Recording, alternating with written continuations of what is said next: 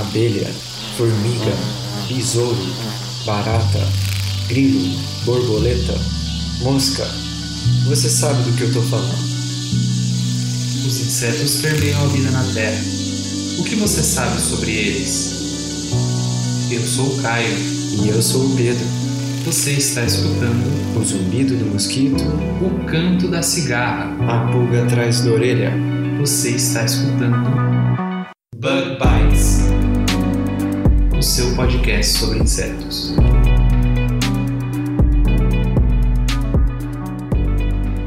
Seja muito bem-vindo a mais um Bug Bites, falando diretamente da toca do Besouro Studios. E como de costume, a gente quer lembrar o ouvinte, principalmente o ouvinte que está escutando o Bug Bites pela primeira vez, que o Bug Bites é um projeto de divulgação científica em que a gente fala de insetos, a gente fala de ciência e a gente fala da combinação dos dois também.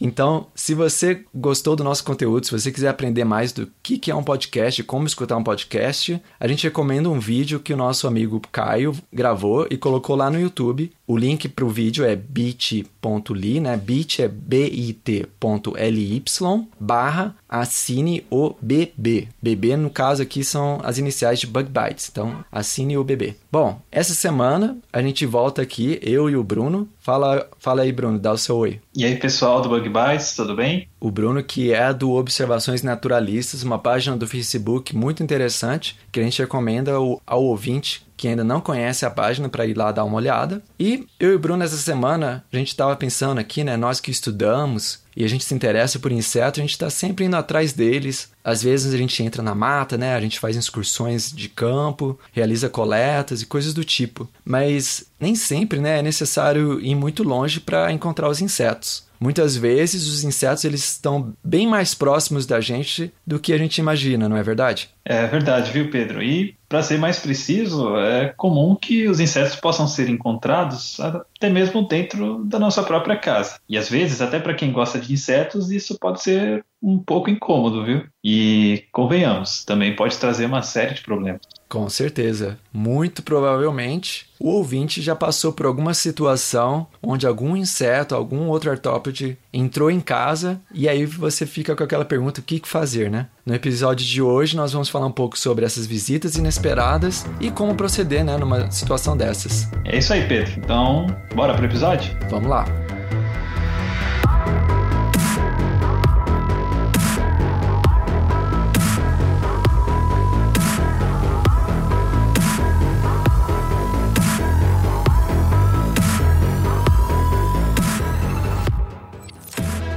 Então, começando o nosso episódio, como a gente falou, né, vamos falar sobre os insetos que você pode encontrar em casa. Não só insetos, como os outros artrópodes também, né? Ô Bruno, a variedade de insetos que podem ser encontrados dentro de uma casa é até que é bem grande, viu? Em um levantamento que foi feito na Carolina do Norte, por exemplo, cientistas procuraram por insetos em mais de 500 dependências das casas que foram inspecionadas. Aqui dependências, né, são quartos, a sala, o banheiro, né? E sabe quantos insetos e outros artrópodes que foram encontrados? Em média, 100 espécies. E a gente, aqui vai enfatizar espécies. Isso aí, a gente não está falando do, do número de indivíduos de cada uma dessas espécies. Que se você for pensar em formigas, por exemplo, pode facilmente passar os 100. E para fazer justiça, vale a pena a gente logo dizer de cara que os lugares com mais espécies de artrópodes também tinham a menor ocorrência de espécies pragas. É isso aí. A aranha papamosca, né, as formiguinhas predadoras, elas podem ser muito benéficas para as pessoas. Muitos insetos também entram na sua casa por engano. Ao invés de serem inquilinos, né, eles prefeririam estar fora da casa. Mas hoje a gente vai falar de insetos e artrópodes que são considerados pragas, isto é, aqueles que de alguma forma incomodam. Quando a gente pensa nesse assunto, né, certamente tem um inseto que se destaca entre todos os outros. Talvez seja o mais indesejado pelas pessoas, o primeiro que vem à mente. E é claro que a gente está falando das baratas. Pois é, viu, Pedro? As baratas, elas realmente se tornaram aí o pesadelo de muitas pessoas, né? E, de fato, elas são bem comuns nas cidades grandes, né? Que a maioria de nós vivemos. E, junto com elas, né? Dentro dessa turma de invasores de lares aí, também incluem os seus parentes mais próximos, né? Os cupins, assim como as formigas, as moscas, os mosquitos, as traças das roupas, as traças dos livros e outros artrópodes como aranhas, lacraias, etc. Enfim, é uma lista enorme mesmo. É verdade. E é uma coisa interessante, né? Porque a gente não se dá conta de que pode haver tantos animais assim dentro da sua casa, né? Da sua residência. E por serem pequenos, né, eles talvez até passem desapercebidos. Naquele levantamento né, da Carolina do Norte, os cientistas eles falam, né, numa reportagem que a gente vai deixar o link depois no post, que muita gente ficou surpresa de saber que tinham alguns insetos que eles nunca viram lá na casa deles, né? Agora, tem outros que não tem como passar desapercebido, né? Alguns deles costumam nos trazer alguns incômodos que podem ser bem difíceis de serem ignorados. É, exatamente. E já que a gente já destacou as baratas, né, como um dos insetos mais marcantes, né, que encontramos dentro de casa, a gente bem que podia começar esse episódio falando sobre elas, não é mesmo? Vamos sim.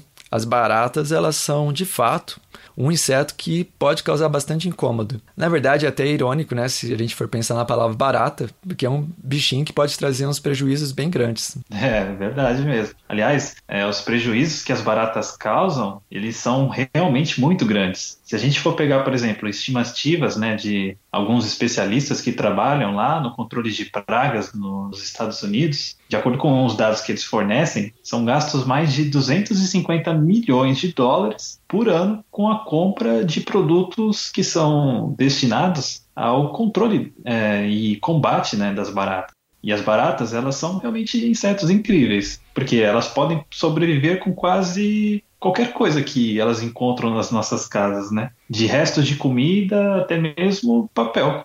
E se em alguns momentos elas não encontrarem comida, elas podem recorrer até mesmo ao canibalismo para sobreviver. É bem curioso, né? Com certeza, Bruno. E fazendo aqui um, um, pequeno parênteses, né? A biologia das baratas é super interessante. Eu acho que a gente precisa ter um episódio sobre as baratas no futuro, né? Seria legal, hein? Vamos, vamos manter aí na lista de episódios. Mas voltando aqui pro, pro nosso assunto, né? Um problema que as baratas oferecem é o fato de que também elas podem chegar até as nossas casas através do esgoto, através dos bueiros, do lixo e outros lugares que as contaminam com todo tipo de bactéria e fungo, né? Segundo a Organização Mundial de Saúde, né, a OMS, apesar das baratas poderem algumas vezes carregar micro-organismos de importância médica, elas não são consideradas como causa importante de doenças. Na realidade, o papel dela nesse sentido é muito secundário, mas não deixa de ser um problema de higiene, né? Afinal, quem quer que a barata suja, né, anda em nossos alimentos, nos nossos talheres, nos nossos pratos, enfim.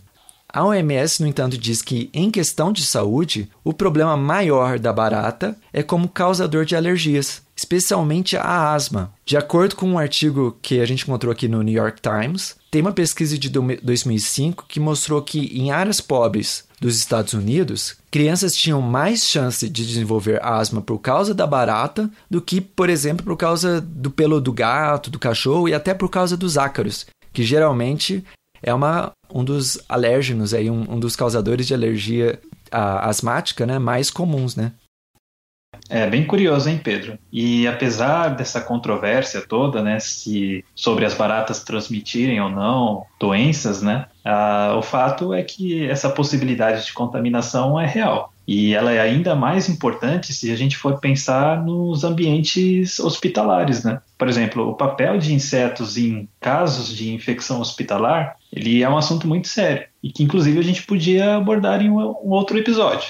Mas o que a gente pode adiantar agora é que muitos estudos nessa área eles são desenvolvidos tanto em entomologia urbana como em entomologia médica. E só no Brasil, por exemplo, tem sido feito vários estudos, né, para a gente entender melhor justamente esses perigos, né, que insetos como baratas e formigas, né, quando elas carregam patógenos para dentro dos hospitais e elas acabam desempenhando um, um potencial bem maior né, de afetar a saúde das pessoas que estão lá já fragilizadas né, com alguma doença. É muito sério mesmo. E é bom a gente reforçar aqui, né, que esses são insetos que, se transmitirem doenças, eles fazem isso de maneira indireta. Mas é inegável que tem outros artrópodes, outros insetos que vivem em nossos lares e que podem nos transmitir doenças de forma mais direta, como é o caso dos mosquitos, dos pernilongos, as muriçocas e, assim, e por aí vai, né? É, realmente, né? Não tem como a gente deixar de falar deles, né? Que são também alguns dos insetos mais incômodos que costumam visitar as nossas casas. E olha, pensa num bichinho ingrato, viu que são esses mosquitos. Além de zumbirem nos nossos ouvidos, eles sugam nosso sangue e ainda nos dão aquela coceira, né? Depois que eles picam a gente. É. E, se, e se não bastasse tudo isso, eles ainda podem nos transmitir doenças muito sérias, né? Como a dengue, a febre amarela, a zika, chikungunya e várias outras, né? Que a gente costuma ouvir aí nos noticiários aí quase todo dia, né? Pois é, os mosquitos eles são mesmo assim popstars, né? Estão sempre na mídia. É. E o Bruno, a gente pode até fazer aqui uma comparação bem interessante, né? Quando a gente pensa em animais perigosos, pouca gente sabe que os mosquitos eles são muito mais mortais do que mortes assim por ataque de jacaré, de cobra, de leão, de tubarão e qualquer outro animal que você pensar. Pois é, de acordo com, a, de acordo com os dados da OMS, né, a Organização Mundial da Saúde, por ano morrem em média mais de 700 mil pessoas vítimas de doenças transmitidas pela picada de mosquitos. E por falar em picadas, os mosquitos não são os únicos detentores dessa capacidade tão incômoda para gente. A gente não pode deixar de lembrar também das aranhas, das lacraias, dos escorpiões, que muitos, embora não costumam ser vetores de doenças, são artrópodes peçonhentos e alguns deles podem representar perigo também dentro de casa. Algumas pessoas talvez imaginam: ah, mas eu moro na cidade, né? Não estou no sítio, eu estou aqui no prédio, no, no alto do meu apartamento. É muito difícil que esses, esses bichos cheguem até aqui. Mas se você mora em apartamento, você sabe que as coisas não são bem assim, né? Na verdade, tem sido relatado muitos casos de escorpiões que vão para dentro de apartamentos. Os escorpiões eles conseguem facilmente escalar o encanamento né, de prédios e sair pelo ralo destampado, por exemplo. Tem até aqui um caso que a gente achou aqui no jornal, né, da Adriana, uma moça que mora lá em Piracicaba, mora na cobertura de um prédio e que em menos de duas semanas encontrou quatro escorpiões dentro do seu apartamento. E Nossa. isso na cobertura do prédio. Imagina só o desespero. A gente aqui vai deixar a notícia, né, para quem quiser ler, o link vai estar no post. Nossa, já pensou aí, Pedro? Você tá dormindo numa casa que tem escorpiões assim, e você não sabe onde eles estão, é realmente desesperador, né? Eu não queria passar por uma situação dessas, não. E olha, eu posso adicionar história pessoal mesmo. Eu morava no terceiro andar de, um, de uma casa lá em Ribeirão Preto, e um dia eu cheguei em casa e tinha um escorpião, não era nem no chão, ele estava em cima da escrivaninha do cara que morava na República. Imagina. Nossa, você é doido. né? Se pensar que tem algumas espécies que são perigosas, né? Que nem o escorpião amarelo. Realmente é, é um bichinho que eu não queria encontrar dentro de casa, não. Sim. E, bom, não é à toa, né, que alguns insetos, né, e outros artrópodes, eles acabaram recebendo uma reputação tão ruim, né? Mas vale lembrar que aqui a gente está falando e focando né, em artrópodes de importância médica, né, que na verdade representam uma pequena parte da diversidade né, de espécies que existem. Mas quando a gente fala especificamente dos inquilinos né, clandestinos que invadem nossas casas, né, tem alguns que nos incomodam de outras formas, né? De fato. Então, saindo aí um pouco da, da área médica, né? Há outros insetos, outros artrópodes que vivem nos nossos lares e que podem causar um prejuízo mais da ordem material mesmo, né? É o caso, por exemplo, né, de traças, né, que podem se alimentar de fibras dos tecidos das nossas roupas, ou outros insetos que também têm nome de traça e podem né, destruir livros na, nas nossas estantes. Tem também aqueles que podem comer o carpete. Sem falar dos cupins e das brocas, né? Que, que são é, pequenos besouros e que podem literalmente destruir as estruturas e alicerces de madeira de uma casa toda. É, tem razão, viu, Pedro? E é bom que a gente saliente para o ouvinte que alguns desses animais que comentamos, eles se tornaram pragas urbanas muito em parte uh, devido à própria interferência humana, né? E essa interferência do homem, ela pode se dar de várias formas seja na introdução de espécies exóticas que acabam competindo né, de forma desigual com as espécies nativas, ou até mesmo com um descarte inapropriado de lixo, o que acaba ajudando muitos desses animais a se proliferar de forma descontrolada aí nos centros urbanos.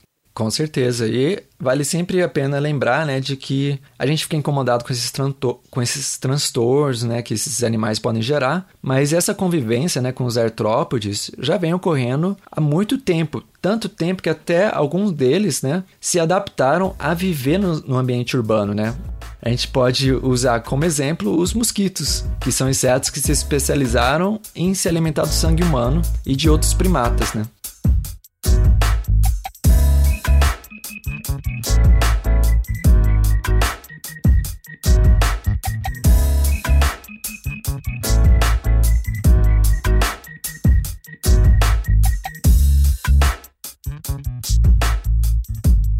É, Pedro, no bloco anterior a gente comentou sobre alguns dos artrópodes que invadem as nossas casas e os diversos danos que eles acabam nos gerando.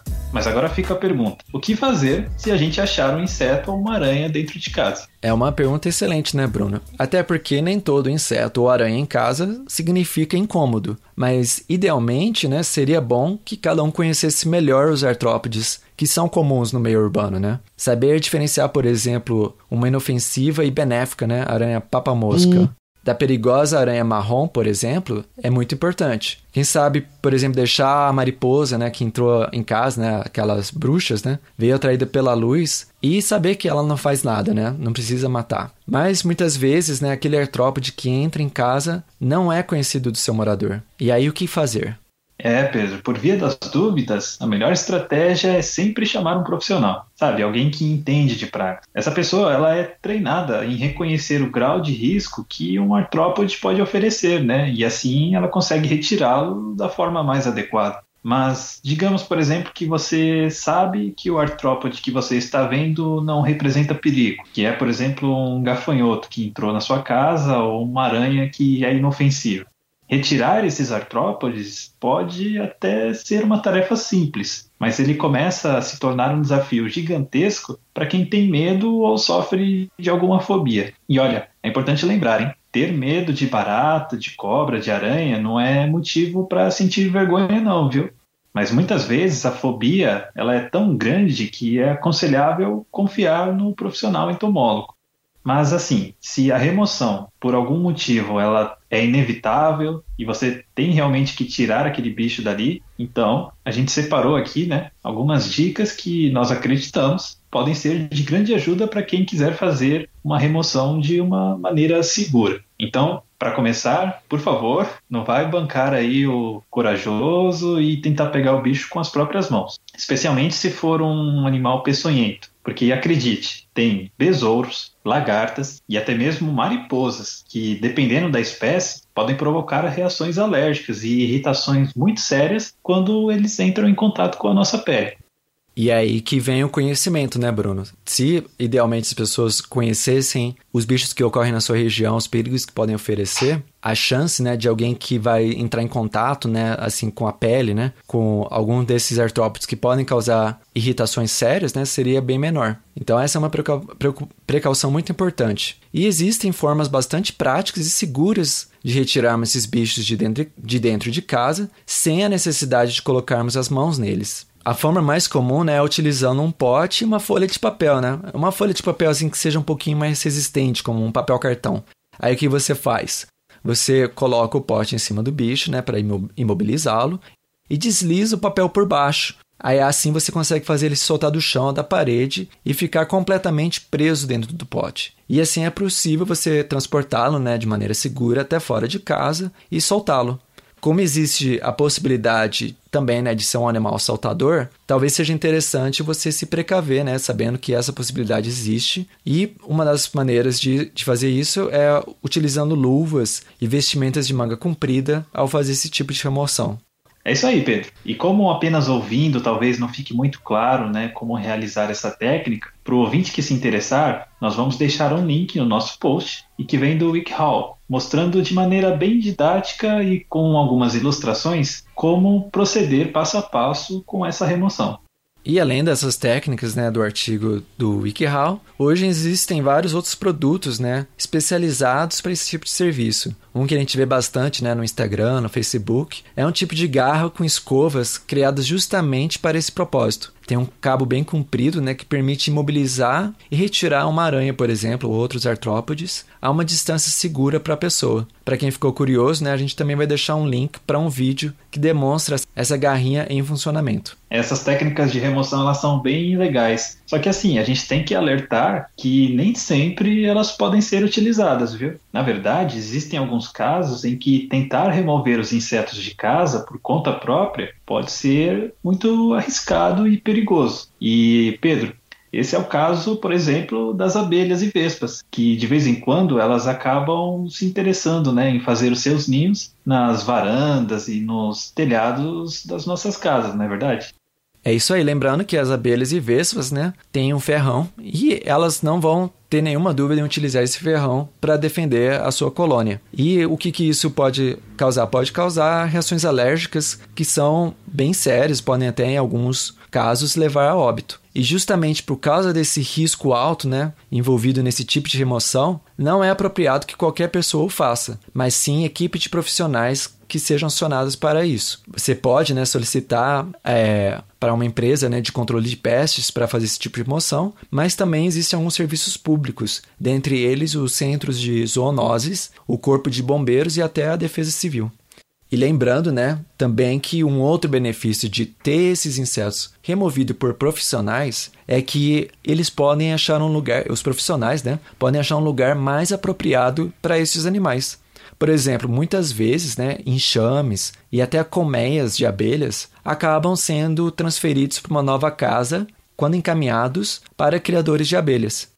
Ah, é verdade, né, Pedro? Além de que, se a gente for parar para pensar, muitas vezes a abelha que fez o ninho lá no forro da casa ou na coluna de madeira, ela pode pertencer a um daqueles grupos de abelhas sem ferrão, né? E que não são tão perigosas assim, né? É isso mesmo, Bruno. As abelhas da tribo Meliponine, né? São as abelhas sem ferrão e em sua maioria não representam perigo. Mas curiosamente, né, muita pouca gente conhece, né? Quando removidas, eu acredito que tem muito meliponicultor, né, que é a pessoa que cria essas abelhas, vai ficar feliz de receber uma nova colônia no seu meliponário. Eu mesmo ficaria muito feliz.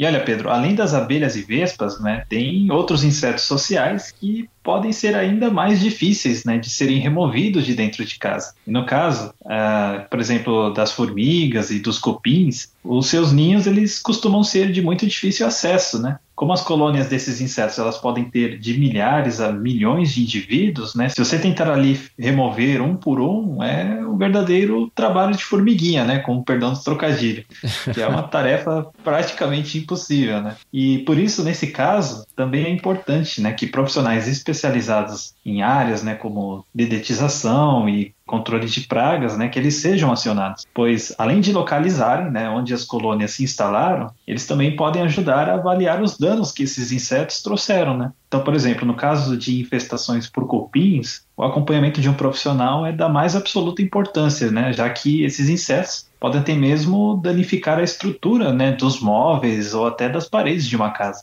É isso aí, Bruno. Então aí a gente enfatiza mais uma vez, né? Não vale a pena ficar batendo a cabeça, gastando inseticida, né? Tentando se livrar de pestes, né? Que talvez um profissional que esteja mais familiarizado né, com aquela peste, que sabe identificar, que sabe é, as melhores formas de controle, né, pode se livrar dela mais facilmente.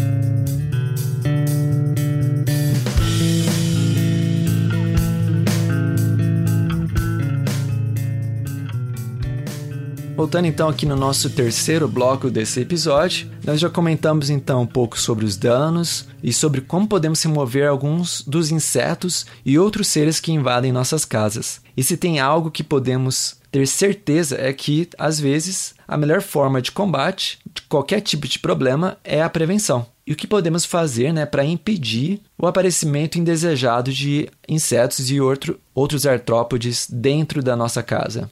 É, realmente, né, Pedro? Esse é outro ponto importante que nós não poderíamos deixar de comentar aqui nesse episódio. Na verdade, existem muitas boas práticas que ajudam os nossos lares a se tornarem um lugar menos atrativo para os insetos. Talvez a primeira que poderíamos comentar aqui seja justamente eliminar né, os focos ou locais que contribuem para o desenvolvimento dos insetos. É, sem dúvida, Bruno. Esse é um ponto muito importante. Uma das coisas que mais atrai artrópodes para dentro da casa são fontes de alimento, né? E isso pode incluir farelo, pode incluir comida, é, embalagem de alimento mal fechada. Tudo isso é um prato cheio para eles. E por serem pequenos, eles têm acesso fácil a essas fontes de alimento, mesmo que estejam guardadas dentro de armário e gavetas. Exatamente, viu, Pedro? E é por isso que é muito importante que nós mantenhamos a casa absolutamente limpa, né? E livre de qualquer resíduo de comida no chão ou em cima da pia. É fundamental, né, que nós fechemos corretamente todas as embalagens de produtos que a gente já começou a consumir. E claro, o mais importante talvez, né? Deixar o lixo de casa sempre fechado. Aliás, não é apenas dentro de casa, viu? Mas do lado de fora também manter esses cuidados, né, com higiene só do lado de dentro de casa não é o bastante. É isso aí, Bruno. O que, que adianta, né, manter a casa limpinha se do lado de fora tem um terreno baldio com lixo, né? Como a gente falou anteriormente, né, o descarte inapropriado de lixo, né, ajuda a proliferação de artrópodes. E aí não adianta o quão limpinha está a sua casa, eles vão entrar, vão procurar por alimento. Então, nesses casos, é importante que os moradores e demais vizinhos entrem em contato né, com o proprietário do terreno, a prefeitura, para que a limpeza desse local seja feita da maneira apropriada e mais rapidamente possível. Né? É isso aí, Pedro. E quem já ouviu aquele ditado, né? Em boca fechada não entra mosca. Então, meio que já conhece quais são as bases e os fundamentos da nossa próxima dica, que é dificultar fisicamente né, a entrada dos insetos. E Pedro, acho que todos nós já passamos pela seguinte situação: você está lá naquele dia dentro da sua casa, o maior calor, e aí o que, que você faz? Você abre a janela para ventilar um pouco. Só que com isso, o que, que acontece? Vários insetos né, começam a ser atraídos né, pelas lâmpadas da, da sala, do quarto, e começam a entrar pela janela. E situações como essas, elas acabam sendo literalmente a porta de entrada para visitas indesejadas. Exatamente, Bruno. E lembrando, né, que insetos podem entrar na sua casa pelos mais variados motivos, né? Pode ser pelo cheiro do café, o cheiro do, da, da comida, né? Quem já não teve, né, abelha entrando por causa quando você está fazendo café, né? Ou, ou mosca, né, que vem atraída pelo cheiro da, do almoço na panela, né? Então, especialmente, né, nesses casos, né, quando você está cozinhando, cozinhando e está quente, né, por exemplo, ou em noites quentes, né, que não dá para fechar a janela, né? Né? Existem maneira, maneiras muito simples né, de evitar que os insetos entrem na sua casa e deixar a janela aberta, não é mesmo, Bruno? É, exatamente, Pedro. Na verdade, esse é um problema até relativamente simples de ser resolvido.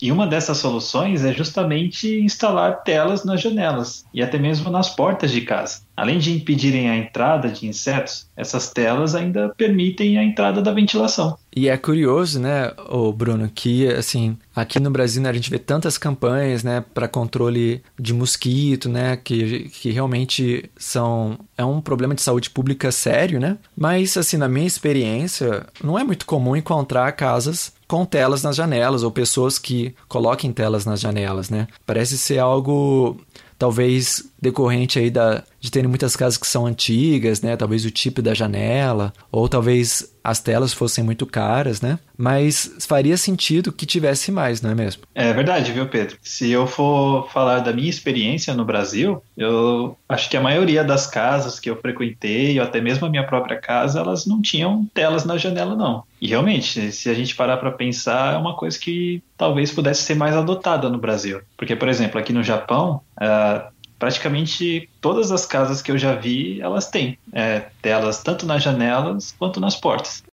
É isso aí, Bruno. Na minha experiência também, nos Estados Unidos era bem comum as casas lá em regiões mais quentes, né, que tem bastante mosquito, ter tela, todas as casas tinham tela na janela, tela na porta, né? É curioso, né, porque que talvez, assim, na nossa impressão, né, não tenha tanta, o uso de telas não seja tão comum aqui no, no nosso país, né? É isso aí, Pedro. E os nossos ouvintes, hein? Será que eles têm telas na janela das casas deles? É uma coisa que eles podiam escrever aí pra gente, né? É isso aí. E, Pedro, uma outra sugestão nesse mesmo sentido, né, é vedar frestas de portas, por exemplo, que muitas vezes permitem a entrada de insetos. Ou, ainda falando sobre telas, acrescentar telas, né, que são usadas nos ralos e nas pias, já que, como a gente comentou, algumas dessas visitas indesejadas, elas costumam chegar até dentro de nossas casas através de tubulações e encanamentos, né? E o legal é que nem todas essas barreiras, né, aos artrópodes, para que eles não entrem nas nossas casas, elas não precisam ser barreiras físicas necessariamente. Existem, por exemplo, plantas que liberam substâncias aromáticas que agem como repelentes naturais para eles. E o mais interessante é que elas podem ser cultivadas no seu jardim ou até mesmo dentro de casa. E caso o ouvinte tenha ficado curioso com essa história, uma dessas plantas é a famosa citronela, que inclusive é de muito fácil aquisição em floriculturas. Nós vamos deixar no post o link para um artigo abordando justamente o uso da citronela como um repelente ao mosquito da dengue. E é um assunto realmente bem interessante.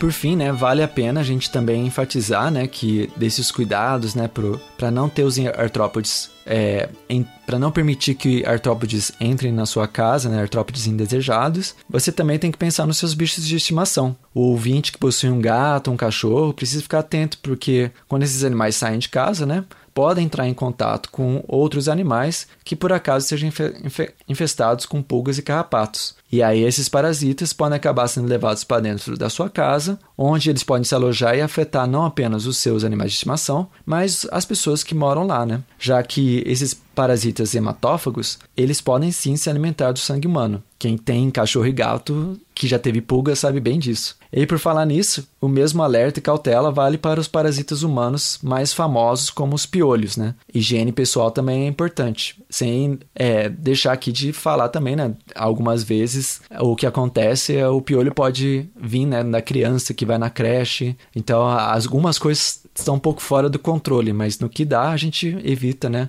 Dessas maneiras os artrópodes entrarem na sua casa. Ô, Pedro, você já teve piolho? Eu já. eu já tive também. Mas você teve É. que raspar a cabeça? Tive, É. tive. Não, na verdade, peraí, tive que raspar. Não, a minha mãe ela comprou aquele pente que, que ia no couro cabeludo, Ah. nossa, e doía bastante. É horrível usar aquilo. Sim, Mas então fica o alerta aí pro ouvinte, hein? sim. E olha só, Pedro, como que um assunto que era aparentemente tão simples pôde ser, na verdade, tão complexo, né? Nessa pesquisa, a gente fez um apanhado geral sobre essa situação das visitas indesejadas que invadem nossas casas. Mas se fosse possível, né, a gente poderia passar horas e horas falando sobre cada aspecto, né, que deriva e que vai se fragmentando desse tema aqui. Tem muita coisa aqui que a gente poderia abordar e que, na verdade, talvez fique aí para um próximo episódio, né? Com certeza, é. A gente tentou aqui simplificar ao máximo, né, o assunto, buscar, né, as evidências por trás de alguns fatos, muitas vezes, né, fatos que são populares, né, por exemplo, de que barata pode transmitir doença. A gente viu aí que, segundo a OMS, pelo menos, né, não é a barata não é considerado um vetor importante de doença, mas sim uma causa importante de alergias. Então, assim, é sempre bom, né, a gente revisar os, os fatos, né, a- o, o conhecimento que a gente tem e ir atrás da ciência e ver o que, que já se sabe. Então, como o Bruno falou, tem muitas outras coisas que a gente poderia falar, com certeza. A gente vai, a gente foi lembrando aqui de várias coisas enquanto escreveu esse esse roteiro, mas fica aí para uma próxima, para um outro episódio. Mas para finalizar, Bruno, eu acho que eu gostaria de acrescentar mais uma história interessante, né? Que é o fato, né, de que hoje em dia, né, muitos de nós, né, têm acesso fácil à câmera, né? Porque a gente, muita gente tem celular, né? E logo que acha um bicho diferente, um visitante inesperado em casa, pega a câmera, faz o registro e compartilha nas redes sociais. Muitos aí podem se identificar aí com esse comportamento. E motivado por isso, né, cientistas americanos eles iniciaram um projeto de ciência cida- cidadã, né, que é em inglês chamado Citizen Science, que é onde os cidadãos, né, eles são voluntários em um projeto e fazem parte do da coleta de dados do projeto, atuando aí como agentes diretos da ciência, né, do, do, do do, do desenvolvimento de um projeto científico. E, nesse caso, os cientistas pediram aos participantes para mandar fotos de uma certa espécie de grilo que parecia estar se tornando uma nova peste por lá, que em inglês, né, esse grilo é chamado de camel cricket. ou grilo camelo. Contudo, com o passar do tempo, né, os cientistas eles foram recebendo essas fotos, né, e eles começaram a notar que muita gente estava encontrando no porão das suas casas lá nos Estados Unidos, né, algo que não era esperado. Era uma espécie de grilo camelo, mas não a espécie que eles estavam procurando. Era uma espécie que nunca tinha sido ainda registrada lá no meio urbano. Era uma espécie invasiva da Ásia que às vezes era encontrada assim em estufas, mas registros assim, em áreas urbanas não eram comuns. E naquele momento estava sendo, né, ao, ao, vivo, né, eles estavam vendo que essa espécie estava se estabelecendo em várias regiões dos Estados Unidos. E essa descoberta só foi feita graças ao esforço coletivo das pessoas que contribuíram voluntariamente nesse projeto. Na realidade, esse projeto descobriu que duas espécies de grilo camelo se tornaram comuns dentro das casas dos americanos em algumas regiões de lá, né? Imagina, né, que novas possíveis espécies talvez não se estejam instalando por aqui também no Brasil, né? E a gente não sabe. Seria muito legal se tivéssemos algum projeto similar. Nossa, com certeza. E muito legal essa iniciativa aí que está tendo nos Estados Unidos, hein, Pedro? Eu sei que em português a gente tem o projeto do Insetologia, que ajuda a identificar né, insetos e outros artrópodes que as pessoas encontram por aí, dentro de casa, etc. E embora não seja uma iniciativa assim encabeçada né, por um grupo de cientistas, como nesse projeto americano que você citou, o Insetologia ele tem ajudado né, a identificar insetos que as pessoas encontram pelo Brasil inteiro.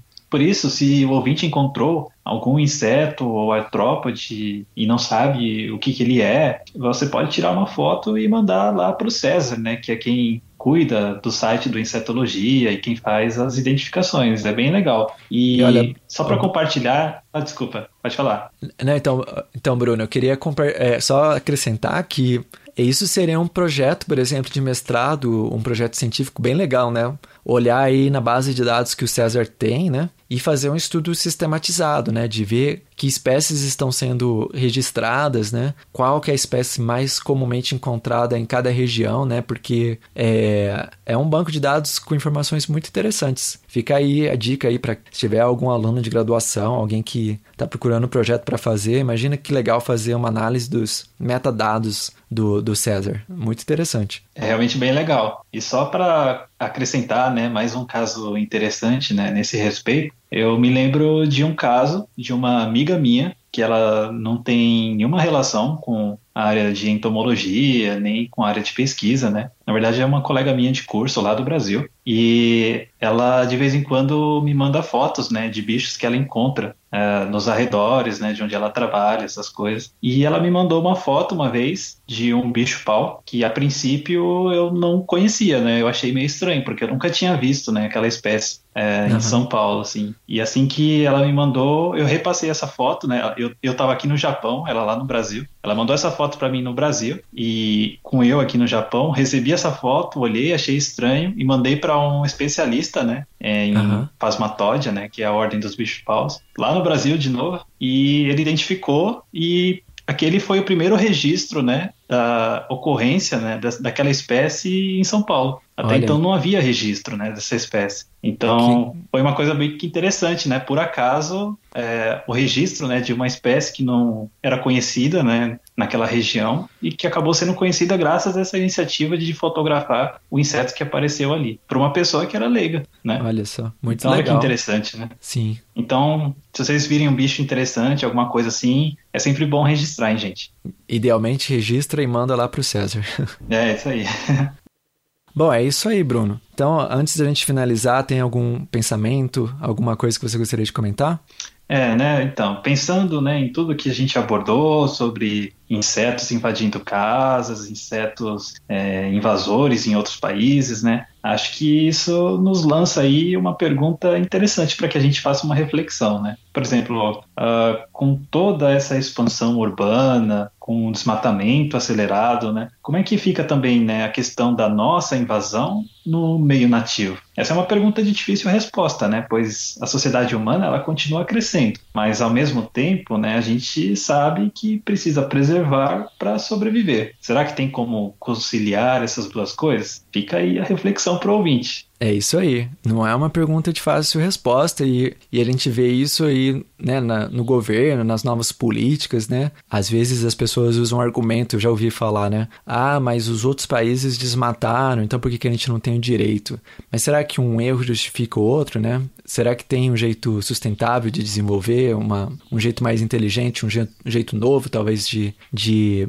conciliar o desenvolvimento humano com, com a preservação, né, que como você falou, né, é importante para nossa própria sobrevivência, né, conservar. Fica aí a pergunta se é eficiente, se não é, a gente pode até abordar em, em episódios futuros, mas comenta aí, pessoal, diga pra gente o que, vocês acham, que insetos vocês já acharam nas suas casas, é, se vocês têm uma resposta para essa pergunta, a gente fica aí sempre à espera dos seus comentários. Bom, é isso aí.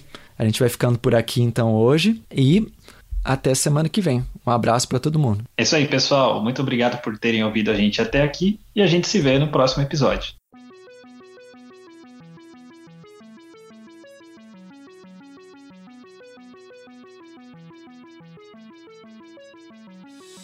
O Bug Bites é um projeto de divulgação científica relacionado aos insetos e à entomologia. Nosso conteúdo é produzido por especialistas da área e de acesso gratuito nas mais diferentes plataformas.